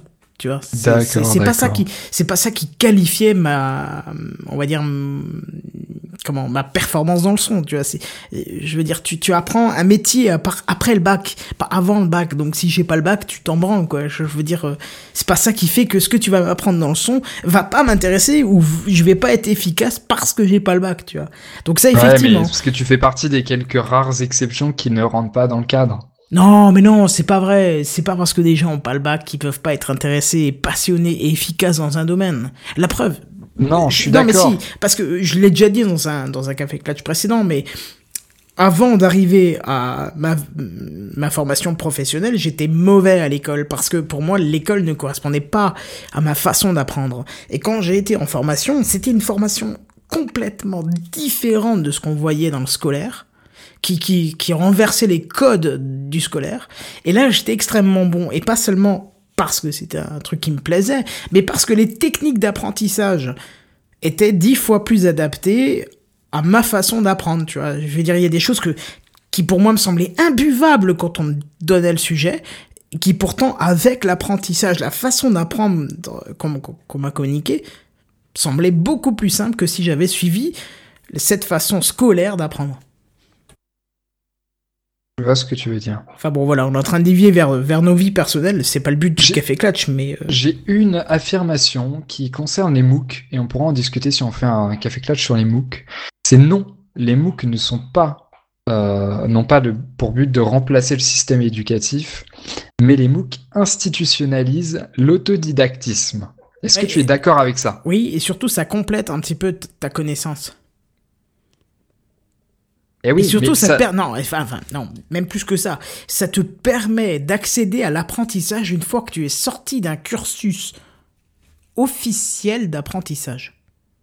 C'est-à-dire que quand tu as quitté l'école, tu- tu- euh, euh, l'État français, enfin la, France, le- le- la bienveillance française veut que tu es formé et donc tu plus besoin d'apprendre. C'est ce que tu disais un petit peu en début de Café Clutch ou peut-être même avant pendant la préparation. Ouais, Mais en gros, c'est l'id- c'est l'idée de notre société. C'est-à-dire qu'une fois que t'es sorti du cursus scolaire, soit t'es formé, soit t'es une merde et donc tu seras au chômage toute ta vie et on va te faire chier. Mais je veux dire, soit, soit t'es formé, et soit t'es formé et donc t'as plus besoin d'apprendre. Tu aurais de faire des formations, des machins, les, tu sais, les formations que t'as euh, toutes les 6 ans parce qu'il faut que tu places tes 120 heures que t'as accumulées. Mais je veux dire, sinon, on va pas te former. Quand t'es dans ton métier, on va pas te former. Et pourtant, justement, c'est MOOC. Euh, et encore, MOOC, c'est un terme 2.0, je trouve encore, parce qu'il y a d'autres systèmes euh, moins interactifs et qui t'apprennent tant de choses. Hein, je te le disais euh, euh, via Oui, oui. Twitter quand on prépare un petit peu, parce que, par exemple, en France, il y a le Collège de France qui te permet de, de dispenser de cours à distance, euh, qui sont extrêmement intéressants. C'est des cours filmés où tu peux apprendre euh, librement, t'as pas besoin de t'inscrire, t'as rien. Tu suis le cours que t'as envie. Euh, t'as pas besoin de, de remplir de tests, euh, de répondre à des exercices. C'est juste pour apprendre, par ta passion, tu vois. Tu comprends ce que je veux dire? Ouais, tout à fait. Voilà. Euh, c'est tout ce que je voulais te dire par rapport à ça. Non, mais c'est intéressant. Donc voilà. Qu'est-ce que tu veux que je te dise de plus? Euh, Voilà, je pense qu'on a fait le tour du sujet, non? Ou je sais pas où. Oui, bah oui, donc on peut, on peut conclure. Alors, Ah bah moi, écoute, vas-y, conclue, s'il te plaît. J'ai- une petite réflexion de conclusion. Euh, Est-ce qu'on n'arriverait pas à un monde de passionnés Puisque vu que c'est les autodidactes qui ont la clé, en tout cas actuellement, euh, de tout ça, et que pour être autodidacte, a priori, dans de nombreux cas, euh, il faut être passionné, eh bien est-ce qu'on n'arriverait pas à un monde de passionnés? De toute façon, j'ai envie de te dire une chose, et tu, tu le prends comme argent comptant. En France, soit t'es dépressif, soit t'es passionné. Ouh là là là là, je ne suis pas d'accord, mais c'est pas grave. Tu es pas d'accord, alors attends. Je suis pas d'accord. Voilà, explique-moi pourquoi. Parce que je pense pas qu'on puisse catégoriser dans, dans, dans, dans deux catégories. Voilà, il y a des gens qui sont plus ou moins intéressés après, j'ai l'impression que tout à l'heure, au tout début, on disait que euh, dans les anciens métiers, généralement, tu n'étais pas passionné par ton métier et Oui, mais parce qu'il y avait une grande place pour ta vie de famille. Euh, De nos jours, cette vie de famille a été mo- amoindrie par, par notre carrière professionnelle, par notre implication dans le travail, par notre investissement dans le travail. oui, mais ce qui fait que peut-être, mais en tout cas, aujourd'hui, on fait beaucoup plus un métier qui nous intéresse et on cherche un épanouissement Bah, c'est- personnel à travers le travail. Ça dépend quel grade de métier tu fais, parce que euh, sans, Non, sans dans placer... tous les cas, Non, tu le attends. recherches. Euh, non, Peut-être non, que tu l'obtiens pas, mais Non, en tout cas, tu le recherches. Ouais, non, non, je- là, alors là, je suis vraiment pas d'accord. Je suis pas d'accord. Voilà, parce que si je demande à notre euh, à la femme de ménage de notre entreprise si elle a choisi ce métier ou si elle recherchait euh, quelque chose de particulier, je suis pas sûr que sa réponse soit très compréhensible ou soit très enviée, tu vois, enfin très en, euh, enjouée, pardon, pas enviée, enjouée. Mais euh, tu vois ce que je veux dire? Tu, tu peux pas dire que euh, et pourtant quand tu lui parles t'as l'impression qu'elle qu'elle- qu'elle va se couper les veines toutes les cinq minutes. Et, et tous les gens qui ne font pas un métier qui les ravit qui leur mettent le sourire le matin en allant au boulot sont Non, mais peut-être qu'elle aimerait, peut-être qu'elle y arrive pas pour l'instant, mais qu'elle y aimerait. Alors que comme tu le disais tout à l'heure avec l'exemple de ta mère et l'auto-école, euh, à l'époque tu considères que c'était que c'est normal et bon certes ça te plaît pas, mais au final c'est plus très grave parce que c'est c'est pas le rôle de ton métier de t'épanouir. Oui, C'était enfin, pas considéré comme ça. Alors qu'aujourd'hui il y a beaucoup plus cette idée que le, le, le métier a pour but d'épanouir personnellement. Non. C'est le l'éducation a pour but a pour but pardon de, de te mener à un métier qui t'épanouit. Oh là là, mais je ne suis pas d'accord du tout. Mais non. Non, mais c'est ce qu'on essaie de te faire comprendre.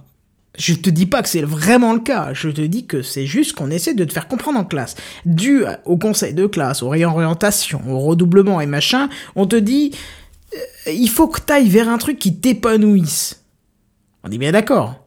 Ouais. On te dit pas, bon bah voilà, écoute, toi t'es nul en maths, bon c'est bon, on fait prof de maths, tu seras déprimé, tu te suicideras à 25 ans, quoi, tu vois. On te dit, non, non, non, ok, t'es nul en maths, bon bah va plutôt en français, euh, étudie Sartre, euh, étudie euh, Maupassant, je sais pas n'importe quoi, je te dis n'importe quoi, parce que c'est pas ma spécialité, mais voilà, c'est ça le truc, c'est qu'on va pas te diriger vers quelque chose qui va pas te correspondre, on va essayer de te diriger vers quelque chose où, où tu es bon, où tu vas être efficace, où tu vas avoir un métier, on est bien d'accord. Bah, ça, c'est le point de vue de l'institution. Mais le point de vue de l'individu, il est de plus en plus que cette personne va chercher parmi ces métiers qu'on lui propose ou qui s'offrent à lui parce qu'il en a la possibilité euh, par ses capacités, etc. Je dirais qu'imaginons qu'il ait trois choix, il va choisir dans ces trois euh, celui qui l'épanouit le plus. Oui, parce que justement, on revient au sujet initial qui était les formations du métier du web.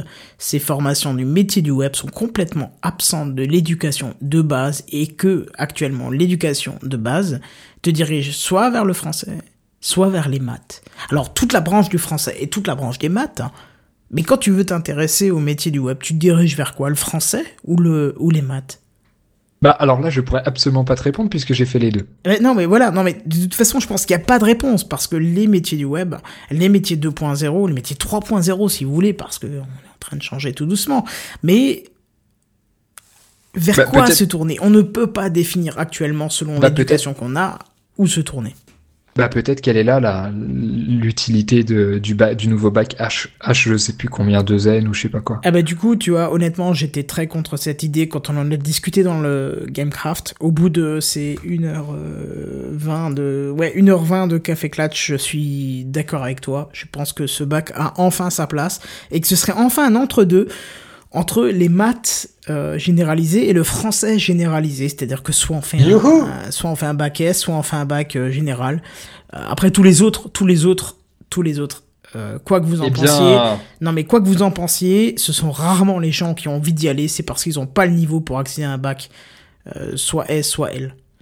Euh, il faut le savoir parce que c'est ce qui se passe actuellement dans le scolaire. Et parce que je ne vois pas que dans mon établissement, parce que je le vois tout autour des autres établissements. Les gens qui ne vont pas ni en S ni en L vont dans les autres spécialisations parce qu'ils n'ont nulle part d'autre où aller.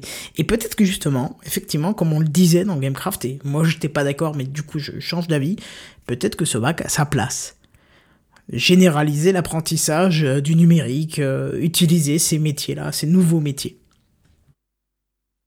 et oui. C'est bien, au bout d'une heure vingt, t'as réussi à modifier euh, ma façon de voir le truc, c'est cool quand même. C'était pas mon but en fait, mais euh, tant mieux. Mais, Mais, c'est bien, euh, mais c'est c'est à ça que sert le Café Clash, c'est provoquer les discussions. Et d'ailleurs, je suis obligé d'avoir une petite pensée, une petite pensée, pardon, pour Arnaud Doucet, qui a à chaque pratiquement à chaque épisode réagit euh, sur Twitter et nous, nous, nous donne son avis. Et c'est un régal à chaque fois de, de, de lire ce qui de lire ce qu'il dit parce que chaque fois il y a une place à la réflexion. Et pour l'instant c'est le seul. Donc je vous invite à réagir par rapport à nos propos qui euh, qui peuvent être dans mon cas très extrémistes. Je suis d'accord hein, parce que c'est c'est mon tempérament hein, je, je n'aime pas les euh, je suis jusqu'au boutiste hein, je vais être tout au fond des choses. Je je prends pas de gants, je voilà. Hein, hein, tu peux tu peux que confirmer euh, mon cher ami William, je crois. Ouais, je sais pas, je serais pas aussi euh, extrémiste que toi sur ce sujet. Ah non, toi non, mais moi oui, moi j'aime bien d'aller d'un point A au point Z sans utiliser les lettres intermédiaires, mais bon. Bah, Il y, a cette fameuse technique en, en pas en management, mais en dans, dans l'entrepreneuriat qui est le, le ABZ. Le ABZ, tu- vas-y. C'est la pla- bon, ça n'a rien à voir avec euh, notre sujet, hein, mais c'est la planification ABZ, c'est-à-dire que tu planifies ton plan A. Ouais, Si ça se passe mal, t'as ton plan B. ouais, ça se passe mal, t'as ton point Z. Et si le, et- et le reste de l'alphabet ne compte pas, mais si ça se passe très très mal, bah t'as ton point Z. Et dans la majorité des cas, c'est je peux retourner vivre chez mes parents. Et ça, c'est une théorie qui a été qui a été créée par euh, Ray Hoffman, le cofondateur de, de LinkedIn, qui il me semble est aussi le cofondateur de PayPal, et Ouais, qui a écrit ça dans un bouquin qui s'appelle de mémoire The, The Startup of You. Euh, un bouquin qu'il a coécrit avec euh, un ou deux autres auteurs qui est extrêmement intéressant et qui explique comment gérer sa vie à la manière dont on gérerait une startup. ah ouais, c'est c'est un peu spécial parce que si Oui, tu c'est très rates, spécial, effectivement. bah, Si tu rates ta startup, tu peux la fermer. Par contre, si tu rates ta vie, euh, merde, je serais déjà mort depuis longtemps, bordel. T'as compris quoi Mais euh, Ouais, voilà, ouais. c'est un peu spécial quand même ce principe de gérer ta vie comme une entreprise. Euh. Oui, Ouais. c'est vrai que c'est bizarre, mais il y a des points intéressants à, à récupérer. Enfin voilà. Faudrait que tu nous fasses un petit point lecture à chaque fin de Café Clutch parce que franchement, à chaque fois tu me cites un livre, j'ai envie de le bouquiner, mais j'en ai à peu près 10 euh, Lui, de il retard. est, je crois pas qu'il soit disponible en français. Ah, ouais, du coup, Mais, ça. euh, c'est un truc que j'ai lu il y, a, il, y a, il y a quelques temps, mais euh, là en ce moment, je suis euh, sur des choses très très différentes. C'est-à-dire? Euh, C'est-à-dire que en ce moment, j'étudie. euh, Qu'est-ce que j'étudie? J'étudie les Argonautes du Pacifique oc- occidental de Malinowski, qui est l'un des premiers ouvrages de d'ethnologie contemporaine, D'accord. qui est extrêmement intéressant et qui étudie une, une société euh, du, du Pacifique qui s'appelle les Trobriand, les Trobriandais, euh, des, des, donc des îles du Pacifique qui s'appellent qui sont- s'appellent les îles du par exemple, pardon, et euh, leur système d'échange qui sont très intéressants, qui est à mi-chemin entre le troc et le commerce, et voilà. D'accord. Tu sais qu'en une seconde, tu viens de me rappeler un épisode de 120 secondes de, de Couleur 3. Je sais pas si tu connais. Ah, pas du tout. Euh, c'est deux comiques qui faisaient euh, un petit sketch matinal sur la RTS, donc la radio-télévision suisse, hein, et qui parlait d'élèves qui voulaient partir en Erasmus, et le présentateur lui demandait sur Eh, vous voulez partir pour vous parter la gueule? Et l'autre disait Non, non, je vais étudier la répartition des masses africaines sur l'évolution euh, scandinave de... C'était des sujets qui étaient imbuvables, le truc que même le présentateur regardait avec des yeux comme ça. Et tu viens de me Euh, faire non. penser à ce sketch qui était assez drôle. Non, mais c'est extrêmement intéressant comme ouvrage, hein, mais très très barbant, mais c'est très intéressant. Deux termes complètement euh, comment opposés. Non, non. Bah non, moi, non, parce que tu sais quoi, tu, déjà tu fais le terme lecture. Moi, je vous conseille de lire L'univers élégant de Brian Greene parce que je suis en train de le lire en ce moment et c'est ah, c'est cool ça? ah ouais, c'est super. Après, faut aimer. Hein. C'est ça t'apprend ce que c'est la théorie des cordes. Alors après, euh, tu lis Ah, premiers- tu m'en as parlé. Ah ouais, j'étais en train d'ouvrir Amazon, mais je vais refermer. D'accord, voilà. Si tu non, mais si c'est bien parce que tu tu tu comment? Le titre avait l'air intéressant. Théorie des cordes, ça m'a l'air trop élevé pour moi. non, non, non, c'est super bien euh, vulgarisé et tout ça, tu vois. Bon, faut quand même t'accrocher. C'est-à-dire que passer 11 heures, si t'as eu une grosse journée, tu le lis plus. Euh, plusieurs fois, j'ai lu des chapitres que j'ai relus le lendemain dans un état un peu plus réveillé. Euh, mais ça te, c'est- honnêtement, en toute honnêteté, j'arrête de sourire et tout, ça te, ça te permet de prendre du recul sur toi et de te dire que bah, qu'il faut arrêter de se prendre pour ci, pour ça, faut arrêter de croire que on est les maîtres du monde, que l'humain c'est ci, c'est ça. De toute façon, ça ne se gère qu'à deux petites cordes qui vibrent, et puis euh, ça t'apprend un petit peu les origines de l'univers, peut-être les origines de la matière, et ainsi de suite. Et euh, bref, même si ça reste des théories, c'est toujours intéressant de savoir parce que euh, si vous ne vous posez pas la question, vous devriez vous poser la question qu'est-ce qu'on est pour euh, faire ceci de ce monde? Et ça, c'est un livre qui peut y répondre sur l'origine de tout. Euh, puisque la théorie des cordes, c'est la théorie du tout, justement, donc ça colle bien à l'ambiance. Donc Et là, ça fait une excellente conclusion. Oui, ça, ça, je suis pas sûr que ça te plairait, toi, comme livre. Hein. C'est peut-être un peu trop. Non, non, mais si je te dis, le, le titre avait l'air très intéressant. J'ai fait commande T, ouverture d'Amazon. Dès que tu m'as parlé de théorie des cordes, bah, j'ai fait commande W. oh non, t'es nul. C'est vachement bien. Franchement, non, non, tu, tu m'avais conseillé des reportages sur la, la, la, physique quantique et théorie des cordes, etc., que j'ai regardé. Et je t'avoue que, voilà. Bah écoute, c'est pas le pas premier... vraiment mon truc. C'est pas le premier livre que je lis là-dessus, et c'est le premier qui me qui me bousait le crâne, dans le sens où euh, euh, des fois je lis des phrases trois, quatre fois, je, je les entrecoupe, j'essaie de décomposer les mots pour essayer de voir le sens que ça pourrait donner. Pour te dire, hein, voilà, je suis pas un grand lecteur, mais quand même, je comprends quand même la langue française, quoi.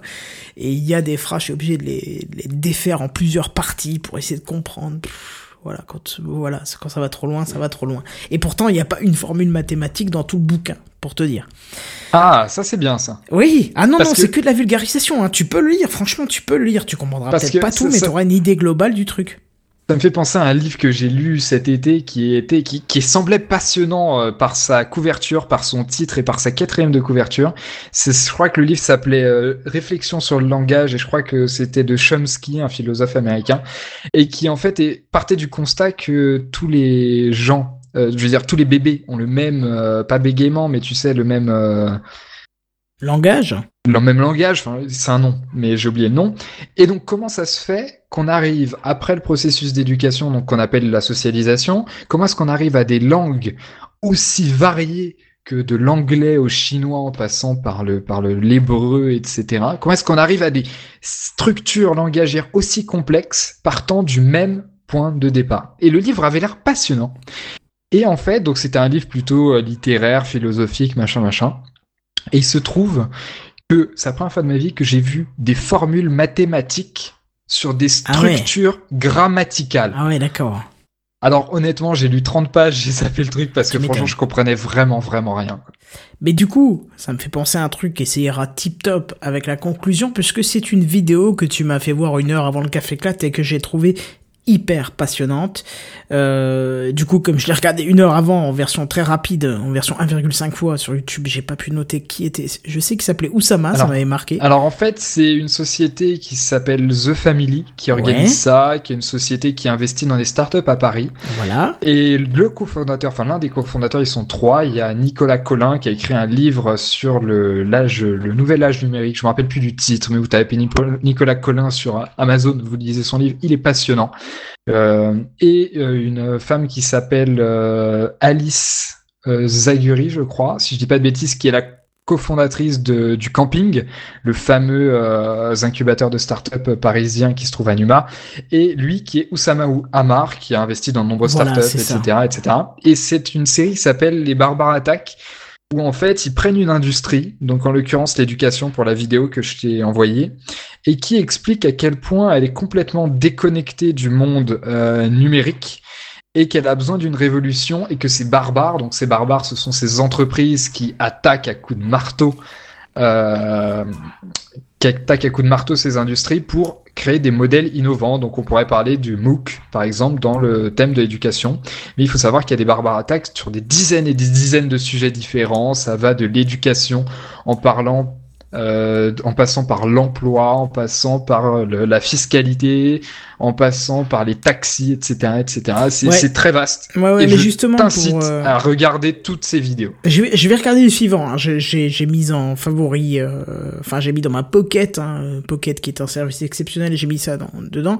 Mais pour revenir à notre sujet, justement, euh, cet épisode traitait un moment d'un sujet particulier, et ça me fait penser à ce que tu racontais de, de ces bébés qui avaient tous le même langage, et tu, enfin, il fallait faire le lien entre le langage d'un bébé et actuel, ça parlait de ces enfants qui avaient tous, euh, lors d'un test de QI un peu particulier, regardez la vidéo pour comprendre, hein, c'était pas un test de QI au, au, sens propre, mais un test un petit peu plus particulier, qui avait un équivalent d'un QI de 190, alors que euh, le 105, au-dessus de 150, vous êtes considéré comme une espèce de génie hors norme. Mais tous ces enfants avec un, avaient un QI de 190 et euh, ils se sont dit, ben il y a un problème dans le test et qu'au final ils se sont dit, ben non, il y a peut-être pas de problème dans le test, on va juste les tester euh, sur les années qui passent.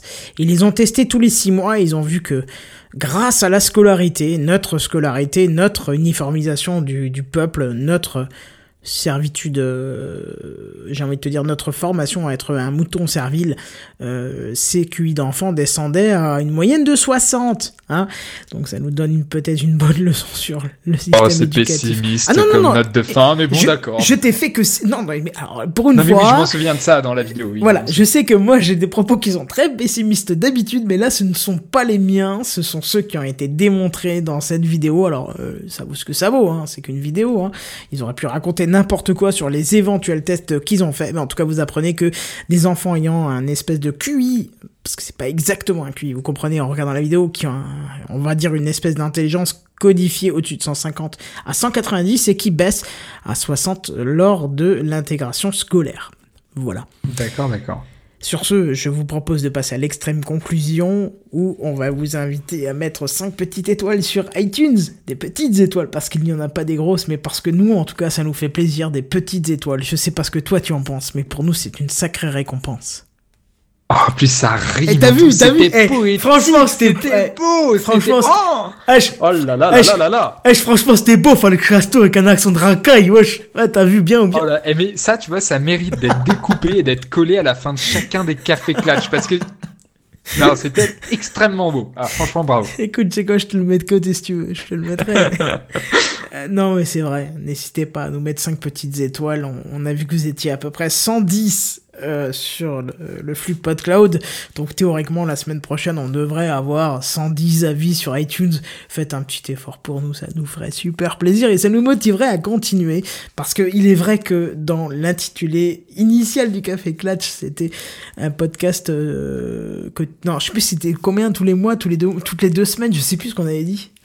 Ouais, toutes les deux semaines. Voilà, c'est ça. Et toutes les deux semaines, euh, on va dire qu'on a été aussi, aussi précis que les par promesses de notre actuel président pour vous dire qu'on était vraiment pas carré avec ce qu'on avait dit. Mais en tout cas, voilà, n'hésitez pas à nous donner votre avis, n'est-ce pas, mon cher Arnaud Doucet, qui nous donne chaque fois euh, son avis, et c'est un régal euh, de vous lire. Donc n'hésitez pas sur Twitter, déjà, où est-ce qu'on peut te retrouver, William? Euh, on me retrouve pas, par contre, on me retrouve dans le Ah oui, c'est- Gamecraft. oui, et vrai, demain pardon. sur 21h sur YouTube. C'est vrai, alors dis pas demain, parce que du coup, euh, cet épisode va paraître sûrement Ah, après minuit, donc... En tout cas, le jeu, tous les jeudis à 21h sur YouTube en live. tous les jeudis, dès 21h. J'ai pas la voix pour faire ça, mais euh, tous les jeudis, dès 21h, en live, ou bien sûr en podcast Gamecraft pour retrouver notre cher William. Et puis pour moi, c'est pareil, puisque. Bah, pour toi aussi, oui. oui, c'est ça, puisque, euh, puisque voilà, j'anime tous les jeudis soirs en live sur YouTube pour nous suivre en live, sinon en podcast sur Podcast France, vous pouvez nous y retrouver sur iTunes, ce que vous voulez, n'importe quoi. Allez-y, mettez 5 étoiles, venez nous suivre, ça nous ferait super plaisir. Et ben sur ce, euh, qu'est-ce qu'il nous faut dire? Euh, Ben, je crois qu'on a un peu fait le tour cette fois-ci. Hein. Ciao. Non. Eh ben écoute, ça tombe bien. À plus, bye bye. Ciao. Café Clutch. Café Clutch. Avec Kenton et Scoffred. Et c'est le Café Clutch. Et puis je suis pas d'accord. Et moi j'étais ici. Moi je suis pas d'accord, pas d'accord, pas d'accord. Ah voilà, voilà, voilà, voilà. Moi je suis d'accord. Bon, Et très d'accord euh, d'ailleurs. hein. moi je vous le dis, hein. Ah, c'est toi qui te trompes. Ah, c'est ça le café clutch. Avec Kenton et Scoffred.